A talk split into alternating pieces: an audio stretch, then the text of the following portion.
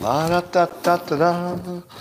Ra-pa-pa, ra-pa-pa-pa-pa-pa. Good morning, everybody, and welcome to the highlight of human civilization. It's called Coffee with Scott Adams. Some people are calling it Colonizing with Scott Adams. I don't think that'll stick. But if you'd like to take your experience up to levels that no colonizer has ever seen before, all you need is a cup or a mug or a glass, a tankard, chalice, chalice stein, a canteen, jug or flask, a vessel of any kind. Fill it with your favorite liquid. I like coffee. And join me now for the unparalleled pleasure, the dopamine hit of the day, the thing that makes everything better. It's called the simultaneous sip. And it happens now. Go. Good. That was good. All right. Well, let's see what's going on. So, I have a recommendation for you. Before you do anything recreational, make sure you've turned off all sources of news. Has anybody made the mistake of trying to relax at the same time they had the news on? Don't do that. Don't do that. Let me give you an example. Uh, last night, I thought, you know what? I haven't used my hot tub in a long time, so I fired up my hot tub. It was sort of a perfect night for it in California. Got in. I thought, you know, I forgot to listen to my favorite show about the news, The Five. And so I said, oh, I've got that recorded. So I put it on my phone on the edge. And uh, I lean back and I'm just like soaking into the water. I'm like, oh. And on comes the segment about uh, Matthew Perry drowning in his hot tub. And, and then there's conversation about how apparently some people with certain heart problems could, you know, maybe die in a hot tub. Uh, I heard about that recently too.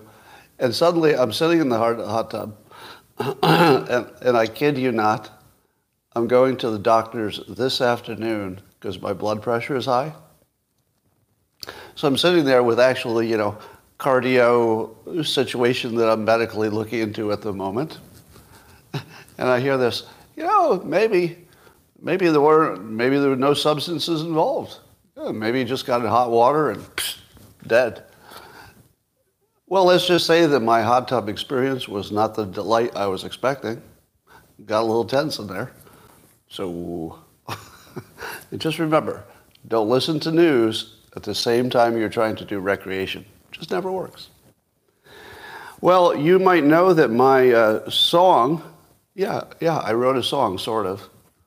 I did a drum beat that uh, Stormcrow over on the X platform. Um, apparently, he's turning it into an actual. Um, he has turned it into a music video, and it sounds like from his post he's going to release it, so it might actually be publicly available.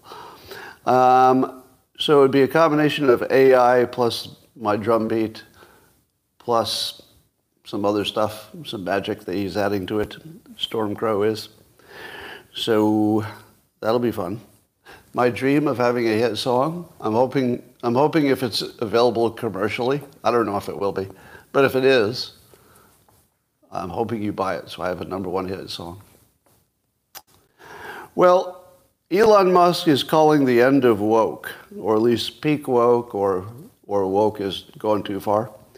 But his turning point that he points out in South Park is just viciously mocking everything woke in their new episode. And I do think mockery could be called um, a turning point. Wasn't there a point where you could not have done that South Park episode? Where they just viciously mocked all the woke stuff? I feel like you can do it now. Well, maybe partly because I already did it, so it seems like obvious to me now. But I've been mocking it for a while, others have mocked it. I think once it becomes just a joke, then you're, you have your free speech back. You can, you can joke about it. So uh, Musk says the great, the great awakening from woke has happened. This is good for civilization. If he means you can now outright mock it in public, he's right. And that's, that usually is a turning point. The, the point where you can mock it outright in any context. I'm mocking it right now. right in public and not worried about it. So I think he's right. Well, we can't get away from this uh, hockey story because it's so weird and tragic.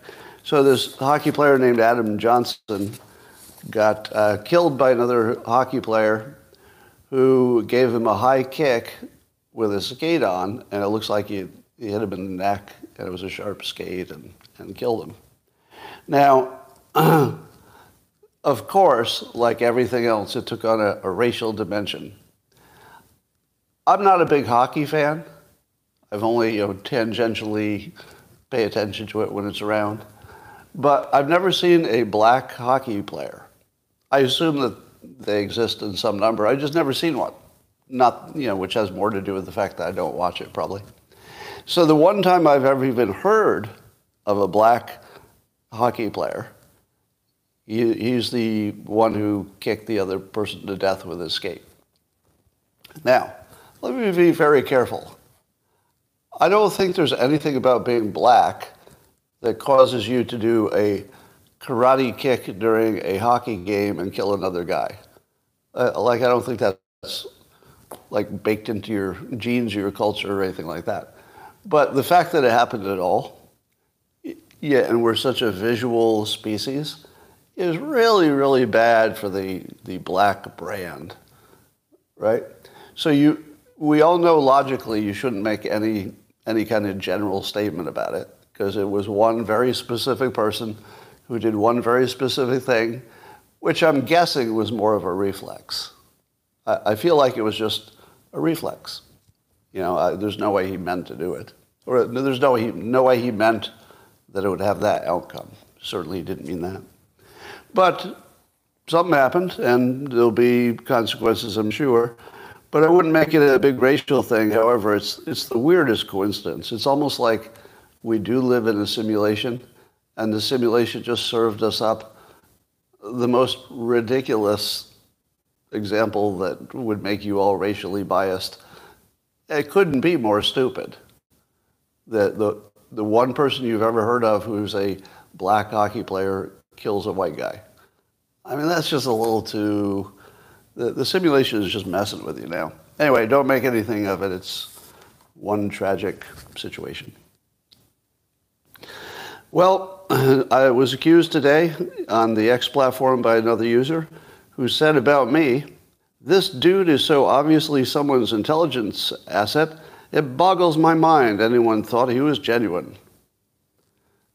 To which I say, I'm publicly taking sides I'm not trying to um, like gaslight you.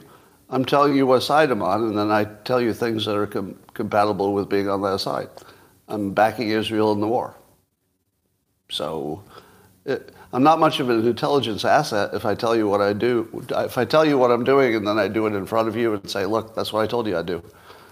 Hey, look there. Very biased. Yeah, I'm not even going to pretend not to be biased on this topic. There are some topics which, where I can take a valiant effort at being um, unbiased. I'm not sure I succeed, but at least I could take a shot at it. I'm not going to even try on this one. not even going to make an effort to be unbiased. Um, so, but I like the fact that I'm doing something so well that somebody's accusing me of being an intelligence asset. Uh, are you following the story about the 14th Amendment trick to try to get Trump off the uh, ballot? The idea is the 14th Amendment says uh, that anyone who took an oath to support the Constitution but then, quote, engaged in insurrection or rebellion against it cannot hold office. So that would mean that Trump, if the courts found that to be the case, would disqualify Trump from even running for president. Now, what would be the evidence that he was involved in an insurrection or rebellion?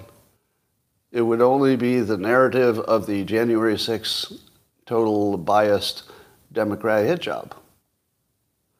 That's basically the evidence is that a biased political process uh, decided to use this. Now they're, now they're using it some more. So this is probably always was their intended play to, to get that insurrection thing branded on him so that the courts would maybe find he couldn't run. Now, do you think there's any chance, any chance at all, that this would hold up in the Supreme Court, assuming it gets there? Does anybody think this would hold up? You know, the thing is, if you want to know what too far is, it would be this. I would expect violence. I would expect mass violence if the courts found that he couldn't run. I'm not recommending it. I want to be very careful. Not recommending it. Not a good idea. But this would be the sort of thing that would be like a Boston Tea Party. Eh, you know, you, you went too far. So my advice to the Democrats is if you think you have any other way to win, you ought to push that one. This one will really fuck up everything. If you get this, in the unlikely event, you know, that, that the courts upheld this, I think it's pretty, it's a long shot. But in the un- unlikely event that they did, be careful what you ask for. Because this is clearly and absolutely too far. There, there's no way that the citizenry would stand for this. So maybe that's what they want. Maybe they want to inspire a actual rebellion so they'd have you know more reason to lock up people they don't like. So don't don't do anything dangerous. Got it? Don't do anything dangerous. No violence. All right, uh, but you you know obviously obviously there would have to be a strong reaction. All right, there would have to be a very strong reaction, but violence is probably a, a losing strategy. All right, Biden's approval uh, according to a NewsNation Decision Desk poll, found that 56% of respondents said they somewhat or strongly disapprove of the way Biden is handling things. 56%. That's a lot of people disapproving of the president. But by party, it's 85% of Democrats think he's doing great, 40% of independents. So it looks like he's way down with independents. And uh, 10% of Republicans approve of Biden's job. Have you ever met a Republican who approved of Biden's job? I've never met one. Have you? Do, do you believe that one in 10 Republicans approve of Biden? Isn't that obviously wrong? I'm pretty sure it's zero. I'm pretty sure it's zero like actually zero. How could I possibly be wrong about that? So I don't believe the poll because there's no way 10% of uh, Republicans think he's doing a good job. There's no way. It couldn't possibly be true. Anyway, if you break it down by age, uh, you can find our stupidest um, citizens. Who are, who are the dumbest citizens? Who are the dumbest voters? uh, by age, by age, by age. Who are the dumbest voters? The young ones, right? Young voters are the dumbest because they know the least. The reason that they're the dumbest has nothing to do with the nature of their brains. It has everything to do with how many times they've been fooled. If you've been fooled never, you're going to be pretty trusting. If you've been fooled once, well, maybe you're paying attention a little bit more. If you've been fooled twice, you start to think there might be a pattern. When you're fooled three times, you say, My God, there's a pattern here. I'm going to have to watch out. It looks like everybody's lying to me all the time. When you're my age and you've watched everybody be fooled 25 fucking thousand times, I don't have to wonder what's corrupt. There's no ambiguity at all. I'm not surprised when somebody's lying to me. I, I'm not fooled by all the experts on one side, you know, the classic way you fool people. If you're young, you think that all the experts on one side fucking mean something. It doesn't. It doesn't. It's just a trick for young people and stupid people. Anybody who's been around for a while has seen all the experts be wrong over and over and over again. It's like the most common thing. And whenever there's a political element to anything, the experts are useless because they're just taking a political side. So if you're young, how would you know that? Is that now, which one of the textbooks teaches you in college that everything's bullshit? I, I didn't take a course in that. I, I've got a couple of college degrees. Nobody ever taught me that. Never came up. Never once came up that everything you're taught in the real world is bullshit and that the political process is all lying to you and everything's, everything's fake. Nobody ever mentioned that. I had to learn that the hard way by you know just living. So here's how that plays out in uh, the real world. Uh, respondents from 18 to 34 gave Biden the highest the highest marks. Are you surprised? So the dumbest people gave him the highest marks. Exactly as you would predict. Right? Because you'd have to really not be paying attention or not understand how anything works to, to have this opinion. Now, I would respect them if they said, Biden did a bad job, but I also don't like Trump. That, you know, that would be reasonable. You know, I could debate it or something, but at least that wouldn't be a crazy opinion. Um, our respondents, 35 to 55, they were a little less approval, approving, but pretty pr- approving, 45 compared to 48. But those over 55 years old gave Biden uh, the lowest approval, 42%. So the people who have paid, the ten- paid attention for the longest gave him the lowest grades. have I ever told you that pollsters need to start asking people their IQ? Because we ask them their age, their gender, their uh, ethnicity, their political party. Which one of those is useful?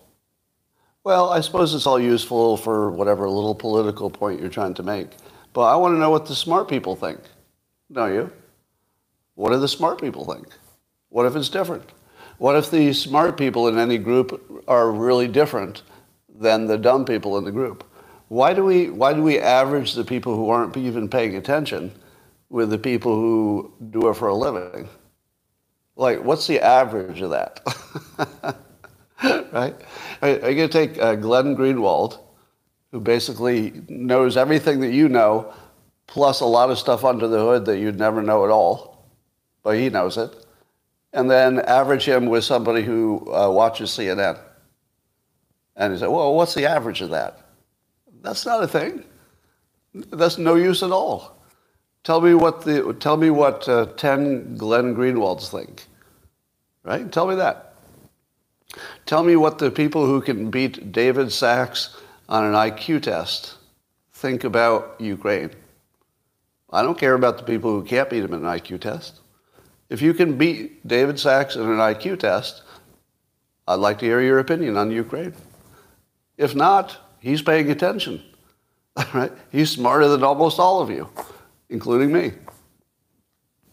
Yeah. Now that doesn't, by the way, that doesn't mean that smart people can't be fooled. Doesn't mean that smart people are not susceptible, blah, blah, blah. But wouldn't you like to know what the people who actually know the facts are thinking? And then the second thing you'd have to do is IQ wouldn't be enough.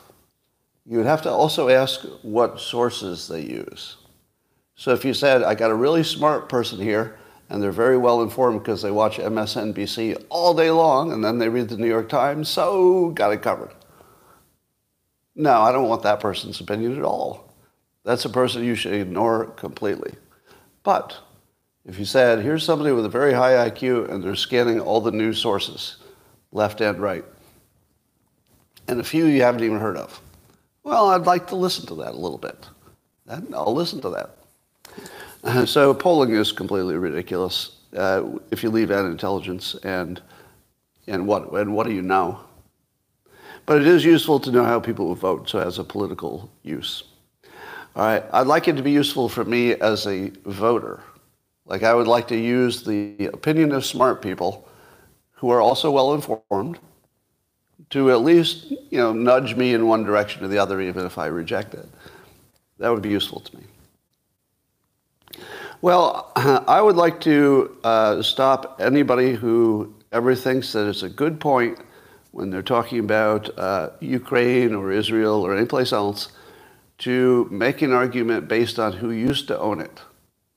Who used to own it. Back in 19 blah blah blah or 2,000 years ago, Uh, it used to be this, it used to be that. I don't care. Nobody cares who used to own it. All that matters in the real world is who, who's on it now and can they defend it. Because if you're on it now and you can't defend it, you don't really own it for long. Somebody's going to take it. So does it matter who, uh, what was the nature of the people in random year in the past in that place? It does not matter. It does not matter. Now here again, I tell you that I'm being completely biased, but transparently so. I think it's a terrible argument that it used to be, you know, owned by all the Jews. That's a terrible argument. You know what's a good argument? It's owned by the Jews right now, and they can defend it. That's it.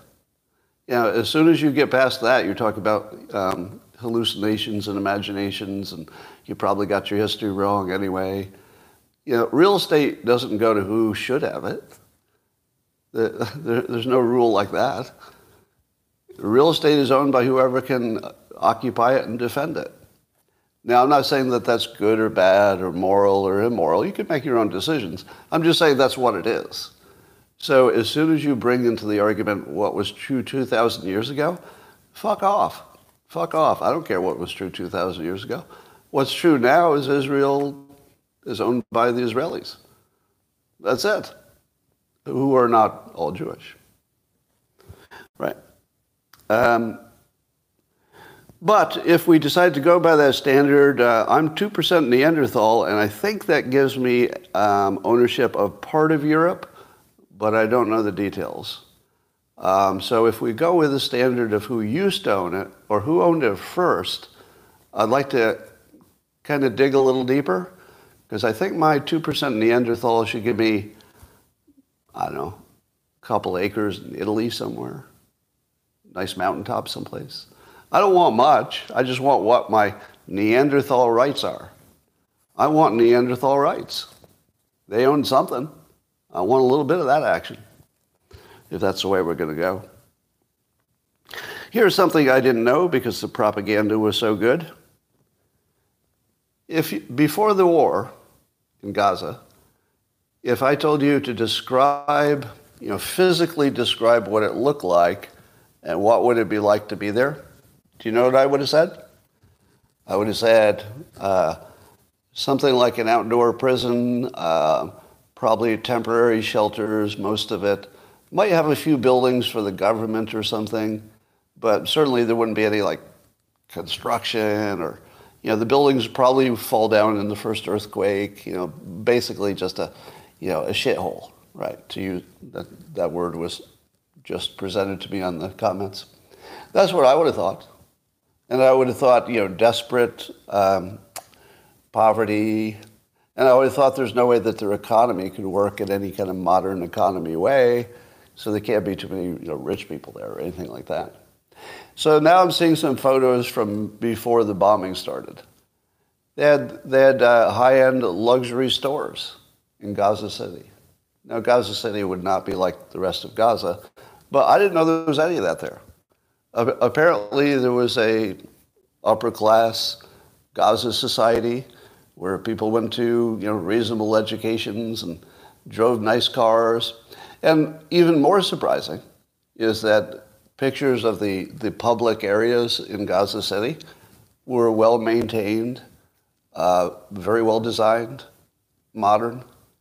It's just a modern city, or at least looks, it looks like it in some places. There must be bad places. But I didn't know that it was actually that functional, given what I'd heard about it. Kind of, kind of surprising. Um, now let's talk about you may remember, or some of you may remember, that when we were looking at the beginning of this war and the beginning of the invasion of the IDF into Gaza, we all asked the same thing. What are they going to do about those tunnels? You know, they're, they're too deep to bomb them easily, and they're too extensive. And if you go down there, it's a death trap. And if you try to, if you try to invade, they could pop up from the tunnels from anywhere. And, so it'd be a dangerous thing. So what do you do about the tunnels? Well, I told you, and turns out I was right about this, that in all likelihood, since Israel has had to worry about tunnels for 20 years, that they would have the best tunnel breaching people in the world. Turns out they do. They've got specialists who are tunnel breaching experts. So exactly that. They've got teams of tunnel breachers. Probably the best in the world because they have the biggest problem with it. Um, but the two techs, the technologies that we've learned about, and I believe we're going to find out maybe a lot more later about tunnel clearing technologies. But two of them, they're, they're sort of medium tech. One I talked about, that's a kind of a bomb, a sponge bomb. You, you throw it down the tunnel and it explodes and it just fills the tunnel like a, it blocks it and it hardens kind of immediately. So if you were in the tunnel and you thought bad guys were coming down the side tunnel to get you, you, know, you could block them off with you know, one bomb. So I think mostly they would use that just to temporarily block somebody because they could probably shoot through it if they had to or something. Uh, but the other technology I just learned about was apparently they're pumping purple smoke down the tunnels when they find an entrance, and then they wait to see where the purple smoke comes up somewhere else. And if it comes up somewhere else, you've got either an opening or at least a source of oxygen, and you don't want them to have either one, so you bomb it. So you just put smoke down there and bomb it. Now, do you think they're putting any other kind of smoke down there? Do you think there's any other kind of smoke they might be pumping down these things? Or do you think the purple smoke has nothing else in it? Why, why would they pump smoke down the tunnels unless it had a little bit of toxic something in it? You know, they might, they might want to avoid a war crime, so poison gas would be off the table, presumably. But shouldn't they also make the purple smoke um, very, very difficult to, to uh, you know, breathe? So that they want to just run out of there as soon as they can. So um, that's what we, these are just the things we know of. But I'll tell you one thing. The idea that we want them to come out of the tunnels so we can fight them is so wrong.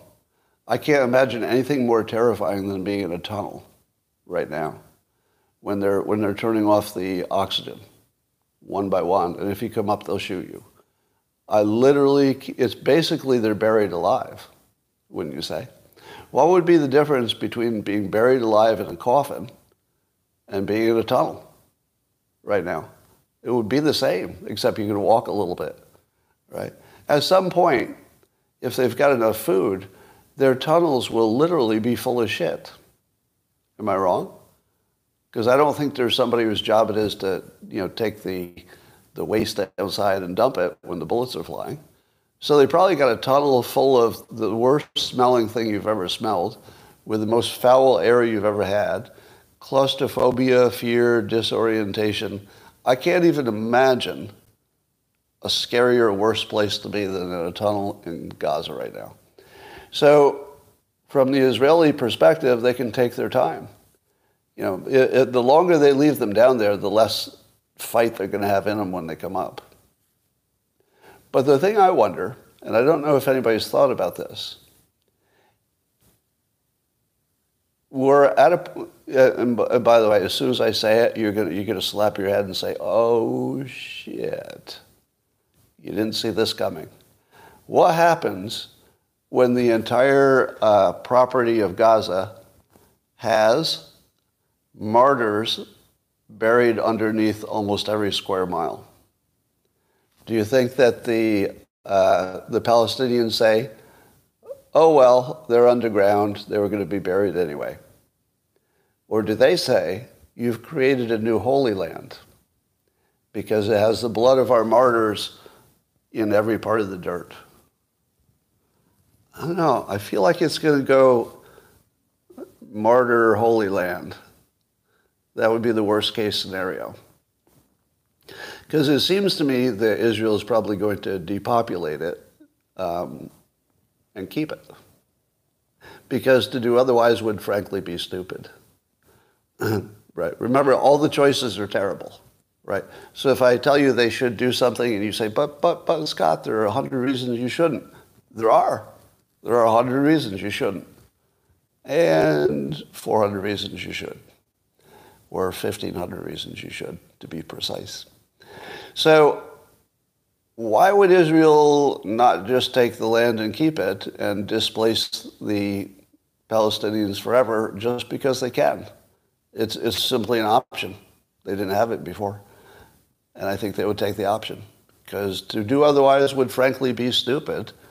And if you're, if you're gonna, if you're gonna bring into the conversation what's moral or immoral, I don't think it matters. I don't think it matters because they have such a free pass at this point, at least with some percentage of the world, at least with America. They've got a free pass to, you know, do some things that you wouldn't normally think would be cool under other circumstances. All right. So Time magazine has a big story about how Ukraine is a total disaster. Everybody's stealing the money we're giving them. They have no chance of winning. Uh, running out of money. They're uh, conscripting people in their 40s. Basically, they're dead. Um, and as David Sacks says on X, there's another 60 billion is going to Ukraine, despite he, he gives three points. Number one, the U.S. is broke and has to borrow the money. Two, Ukraine is so corrupt that its own officials admit, quote, people are stealing like there's no tomorrow. And three, there's no prospect for winning the war. Well, I think those are all true. There's no prospect for winning. I, I don't see any prospect for that. Uh, there might be prospect for you know holding off Russia until there's some kind of a deal, but who's making the deal? They'd have to wait for it. They'd have to hold on until there's a Republican in office, or else they're completely dead. So that's all bad.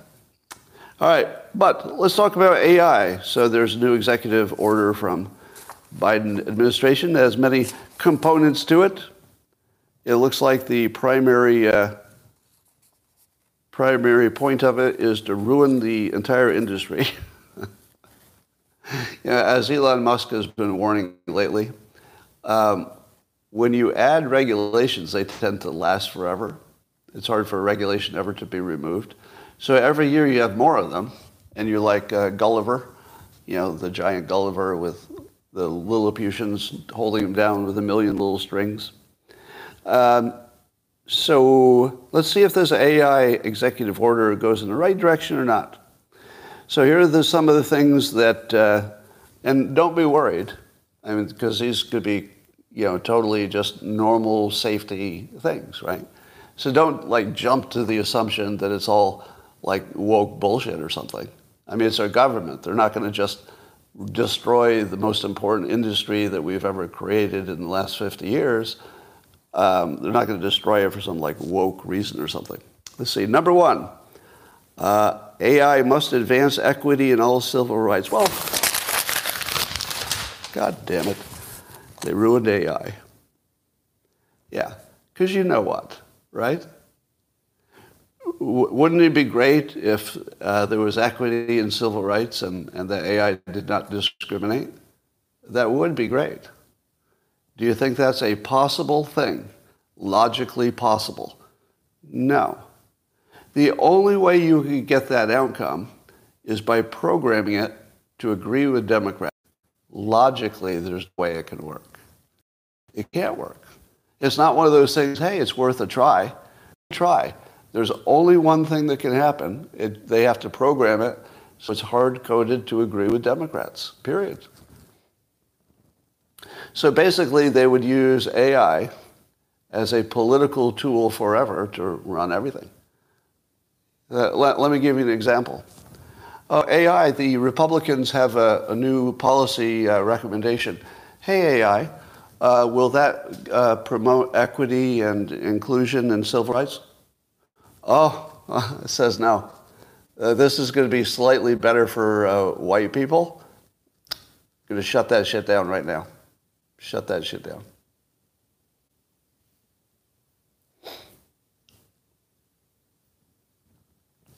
Uh, over over on the YouTube, they're trying to get the this feed shut down. The the people complaining about the sound. It doesn't have a sound problem. Others are saying it's fine. So stop trying. It's not going to work. So, yes, no question about it. The Biden administration just completely fucked up the future of AI as well as maybe destroyed the country. Because now even AI can't tell you the truth as it sees it. It will be forced to lie for the good of the country. So that's something. Um, it's going to be used to prevent landlords from using it to, well, they want to prevent landlords from using it to discriminate. How would they use it to discriminate? How would landlords use it? Would the AI help them know more about the, the tenant? What else would it be? Because you don't need AI to discriminate, do you? If you wanted to discriminate, you would just say, hey, you look different than me. You can't rent this place. But what would the AI do that would add to the risk of discrimination that they have to prevent it? Let me tell you what it would do. It might tell you more about the individual. It might tell you more about the individual. It might recognize patterns that we don't allow to be recognized. And I don't mean racial patterns. I mean, it might be patterns about an individual, which if you were to use that pattern about the individual, somebody would say, oh, that's very stereotypical discrimination. And then AI would say, I don't even know what a race is. I'm just saying they have this work pattern or some other pattern that you should be aware of. and you can't use it. So you would have information you would not be legally allowed to use if it came from AI, even though the information is not illegal. and, and even though discriminating against an individual for individual behavior is completely legal, you wouldn't be able to do it because it would look like discrimination. Um, requires the developers of the big AI systems to share their safety test results and other critical information with the US government. What do you think other critical information is? So the US government gets to tell the AI companies that they must give them whatever they ask for about AI. How is that going to be good? How about uh, they're going to develop standards, tools, and tests to help ensure the AI systems are safe. Um, what are these standards and tools? Do you think some of the standards and tools will involve looking for anti wokeness? Of course they will. Yeah, they'll be looking for discrimination. Um, protect against the risk of using AI to engineer dangerous biological materials. I feel like they don't need an EO for that, do they? Should anybody be trying to make dangerous biological materials without the government's approval? I thought that was just already bad, you know, before you got the AI involved. And if somebody were trying to do this, how would you ever know? If you had a general AI that could do kind of anything, and you got millions of people using it, and one of those people puts in a, hey, yeah, I've got an idea how would you make a dangerous biological entity? And then it tells them, would you be able to look at everybody's searches and you'd know what they're doing? What happens if an AI talks to another AI? Suppose I have a personal AI that acts as my um, concierge. Because I would definitely want an AI to deal with the other AIs. I wouldn't want to do it directly. You know why? because you usually have to do the right kind of prompt. And I don't want to become a prompt expert. So I want a personal AI who knows what prompts work with the other AIs. So it can do the work for me. I'll say, hey, hey AI, go test that other AI and ask it these questions. So if an AI talks to another AI and then it gives it to you, is that legal? So there's going to be a whole bunch of questions about is your device giving it to a person or is it giving it to another AI? And what does that, what does that mean to you know, the executive order? It's going to get complicated, people. We'll work it out, though. Um, protect Americans from AI-enabled fraud. So they want to use AI to protect us from AI fraud. That's a good idea, unless the government's involved to mess it up. Um, So yeah, they want to use AI for finding bad stuff. Uh, let's see. Protects Americans' privacy.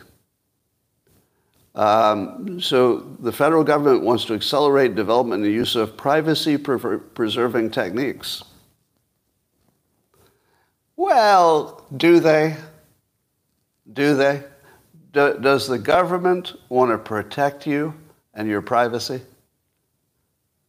No. You know what they want? They want a monopoly on being able to penetrate your privacy, is what they want. They don't want to present, the government is not saying we want to prevent the government from seeing your stuff. Because you know the government can see your stuff just by being interested. It's called a warrant. They just have to be interested, and they'll make up a reason that that should be looked into. So the government already can penetrate all of your privacy. They just have to have some bullshit reason, which is no problem at all. But if they make it hard for uh, privacy to be maintained for everybody else, what does that allow? It allows the government's own privacy to be maintained.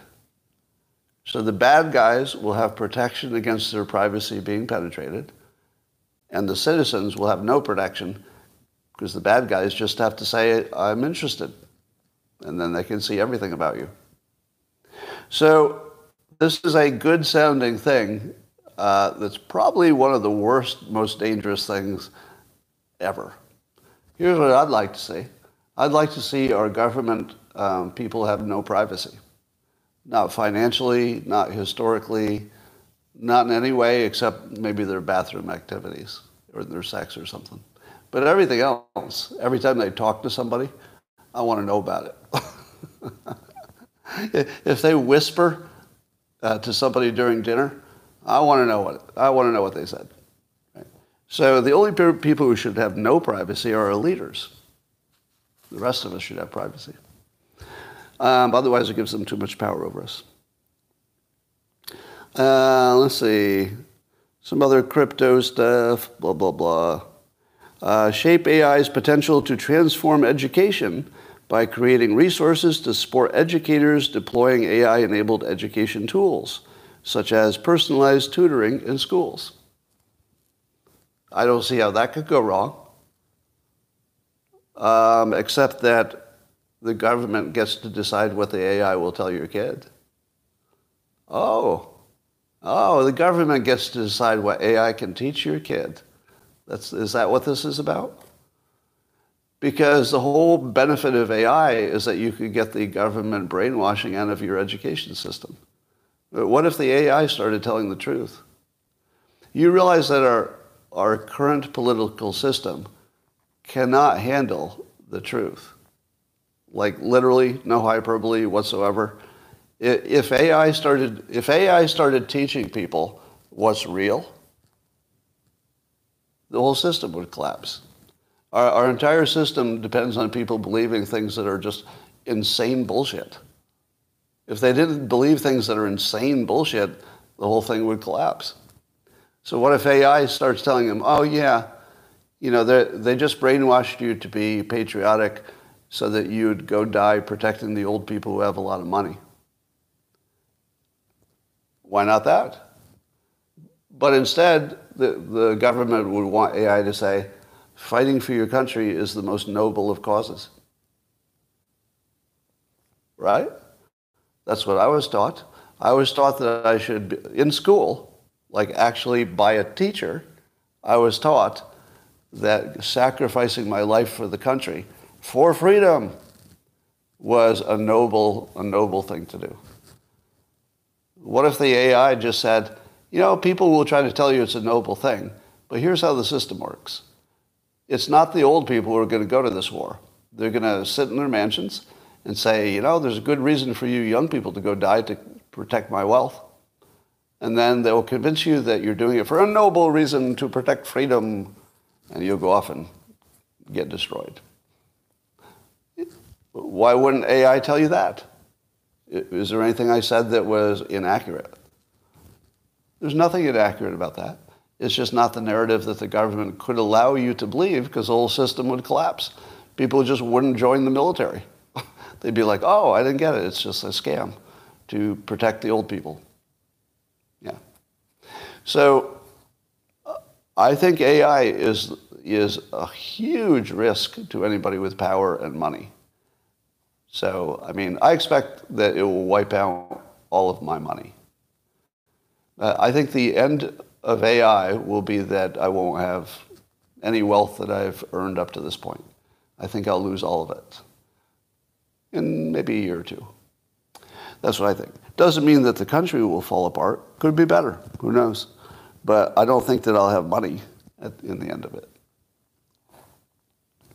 Um, here's an interesting one that might be useful. Using existing authority, the government's authority, to expand the ability of highly skilled immigrants and non-immigrants.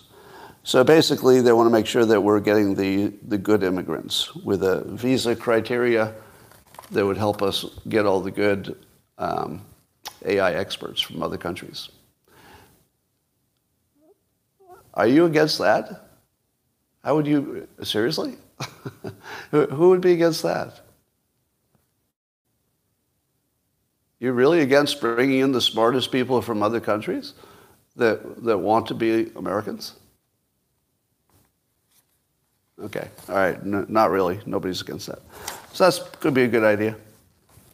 Um, how long did it take before some company, realizing the risk of government interference, would create a country uh, that was its own country that could do AI anytime, any way it wanted? Well, it's already here. Uh, there's a, I saw Brian Roemmele tweet uh, about uh, this Blue Sea, Blue sea Frontier Compute Cluster. It's a, an ocean-based gigantic platform that is completely self-sustaining. So it would make its own electricity, distill its own water, I guess. Um, and it would have enormous computing ability and AI so that you could essentially, uh, if you have enough money, you know, a few billion dollars, you can build your own country. You just put it off in the ocean and say it's a permanent residence because it has to be a permanent residence to be a country. Um, it's self-sustaining, and I don't know, has some has some real estate associated with it. There there are a few rules that make you uh, allowed to be a country to join the UN and everything, and they can meet that criteria. So these floating um, ocean-based things can be their own country, and there's no question whatsoever that these will exist either legally sanctioned or not. But certainly, uh, now that we have the technology to put a, a, small nuclear device on a seafaring thing like a submarine, we do it already, and then you could you have all the water you want because it can purify the water, take the salt out. Uh, you have all the electricity and water. What else do you need? you know, everything else you can buy or make, make on your uh, place, 3D printers. So that's coming. Uh, I would suggest that, um, as you know, the quantum computers that are being tested now, we're probably a few years away from like a commercial-based quantum computer. But the moment they exist, in a, in a fully realized form, uh, all security will be cracked in about five minutes. So worldwide, every one of your accounts will become open. All, uh, pretty much all at the same time. So the entire world will be turned upside down. You won't be able to protect anything. Uh, you won't be able to have assets. I don't think you'll be able to own anything. So you know when the WEF says you, you won't own anything, as soon as quantum computers spin up, you won't own anything because there's somebody who will take it from you. If, if they can open your account whenever they want, you don't own anything. You know, your money is everybody else's money who has a quantum computer. They'll just go in and take it. So, uh, I mean, I'm oversimplifying, but quantum computers will, will create a loss of privacy. And here's what I suggest. Before that happens, since it's guaranteed to happen, I would recommend a general amnesty for all American citizens. and what I mean is, if we were to all lose our privacy at the same time, there wouldn't be enough jails to put us all in. Right? Somebody's going to be talking about cheating on their taxes. Somebody's going to be talking about embezzling from their boss. Something. Yeah. You're going to see every bad behavior, every sexual kink, everything. Everything. You'll see prostitution, you'll see drug purchases, everything. And I think we'd be better off if, you know, except for maybe murder or, you know, a serious crime like that, if we just said, from this day forward, everything you did before that is, is excused, legally excused, except for violence, stuff like that. Just think about it. I think you got to think about it because we simply couldn't handle that much crime all at once. All right. Um, I call this next section Why Women Should Stay Out of War Discussions. Why women should stay out of discussions about war. Now, to be consistent, I've said for a long time that you don't want to give me any respect for my opinion on abortion. I could have an opinion perhaps, but you should give me no respect to my opinion because I don't have skin in the game. If you don't have skin in the game, I'd rather listen to the people who do. All right? I'm not going to say I'll take away your vote. If you have an opinion, go ahead and say it. It's a free country, sort of. But I wouldn't respect anybody's opinion except women on this topic. But go ahead and have an opinion. I just wouldn't respect it from a man. Likewise, to have some consistency, men mostly are doing the war fighting. Mostly. You know, obviously, uh, certainly in the IDF, there are plenty of women. But in America, it's mostly a male endeavor. And I want to give you two examples of women who weighed in on my poll. So I asked an impossible question. I said, Is it immoral to kill children who have been weaponized through brainwashing to grow up and kill you and your family? Now remember, the, the uh, question itself answers your what if, what ifs. They do grow up to be a risk to you and your family. So would it be immoral to kill them if you think there's a good chance they would kill you or your family? Um, 39% said yes, obviously. 40%, basically the same, said no. And then the rest said uh, don't ask, you know, just so they can see the answer. But 40% of the respondents said uh, it would not be immoral to kill a child who was weaponized to kill you. Now, you know, there, there's a secondary question about how imminent it is, you know, how likely it is. But, you know, that you would do that separately. So there were a few women, and I'm not, I won't say their names because there's no point in trying to dunk on them for it. But some, one prominent one, somebody you've probably heard of, uh, looked at the poll and the answers and said the following. We've gone from, quote, Israel isn't killing children to, quote, they have no choice but to kill the children, and now, apparently, quote, the children deserve to be killed. And she says, uh, fucking hell, do you, do you hear yourselves?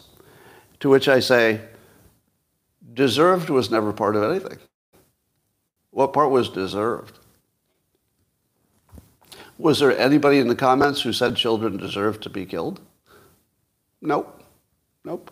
So she's responding to an imaginary situation in which there's also an imaginary alternative where your, where your family isn't killed.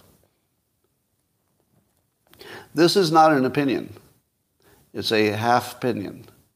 A half opinion allows you to ignore half of the conversation and just, you know, say the thing you want to say to feel good. Like, let's not kill children. People who think it's okay to kill children are bad. Who doesn't agree with that? That's the part we all agree on. If you can't handle the tough question, you have to get out. Right? Uh, leave it to the people who can. If you want your family to survive, you want to delegate this duty to someone who will kill anybody who challenges the life of your family. Whoever it is, however dangerous it is, you want somebody else to decide who to kill to protect your family because you're not capable you seem incapable to hold the whole thing in your, in your head. If the only thing you can hold in your head is save the children, you cannot be involved in war because it's never an option. I mean, you do the best you can, but it's never an option to save them all. Uh, here's another one from another, another woman. Again, identity should be unimportant. Um, in comments, the poll said some people are debating whether it's okay to kill children. This is so heartbreaking. No, nobody was debating whether it's okay to kill children. That's a half opinion. You, you've ignored the reason why anybody would even ask the question. You ask the question because your own family will be killed by these children, or you have a percentage likelihood. So the, there are people who can't think past killing children. Now, aren't you glad they exist? Yes. Do, do you think that the men are like the good or smart ones in this conversation and there's something wrong with the women? No, no, no, nothing like that. I don't want any mothers who think it's okay to kill children under any condition whatsoever. I don't want any mothers ever thinking it's okay to kill somebody else's children to protect your own or any other reason. Leave it to the men. We'll make that decision. We won't love it, but we'll survive it. And with any luck, we'll protect your family. But it's, it's men's work, unfortunately. It's the dirtiest of dirty jobs. And I wouldn't wish it on women. Um, and if women want to say things like, uh, all I care about is don't kill any kids, I say, that's a good mom. That's, that's who, I'd, I'd marry that. that. That's good. Stay that way. But let the men take care of what they need to take care of. All right. So that's my, what a sexist would say, to quote, uh, quote Greg Gutfeld. Uh, all right. The opposite side would think the same, probably. Right. And that's what makes it a war, that everybody doesn't agree. Yeah. uh, all right, ladies and gentlemen, on YouTube. Is there any topic I forgot? Anything we need to be mentioning that uh, uh, how to reframe a gambling problem? Yeah, it's hard for me to do reframes sort of on the fly, you know, and live uh, live stream. But keep asking. Those are better for the man cave. I'll, I'll give you a little more time in the man cave for that stuff. Uh, is DEI ruining the country? Well, it looks like DEI will be maybe mocked out of existence. Um, it does look like that, that wokeness is was ruining the country. So we'll see if Elon Musk is right and that there's some kind of a turning point. Um, no such thing as. Yeah, the golden age looks like it's put off for a little while. Yeah, here's the thing though. When AI becomes super AI, uh, which won't be very long, we don't know what's going to happen. It, it, wouldn't be, it wouldn't surprise me at all if money became no longer a thing. Uh, almost anything's possible. Purple smoke age. Um, yeah, we don't need to do the dead baby jokes. You, you, you, could, you could maybe, maybe uh, less of that. Maybe less of that. Could collective consciousness level up rapidly due to AI? Collective consciousness. It, well, it's probably going to be like everything else. Somebody is going to form a religion around believing AI is the devil. Am I right? Could you guarantee that?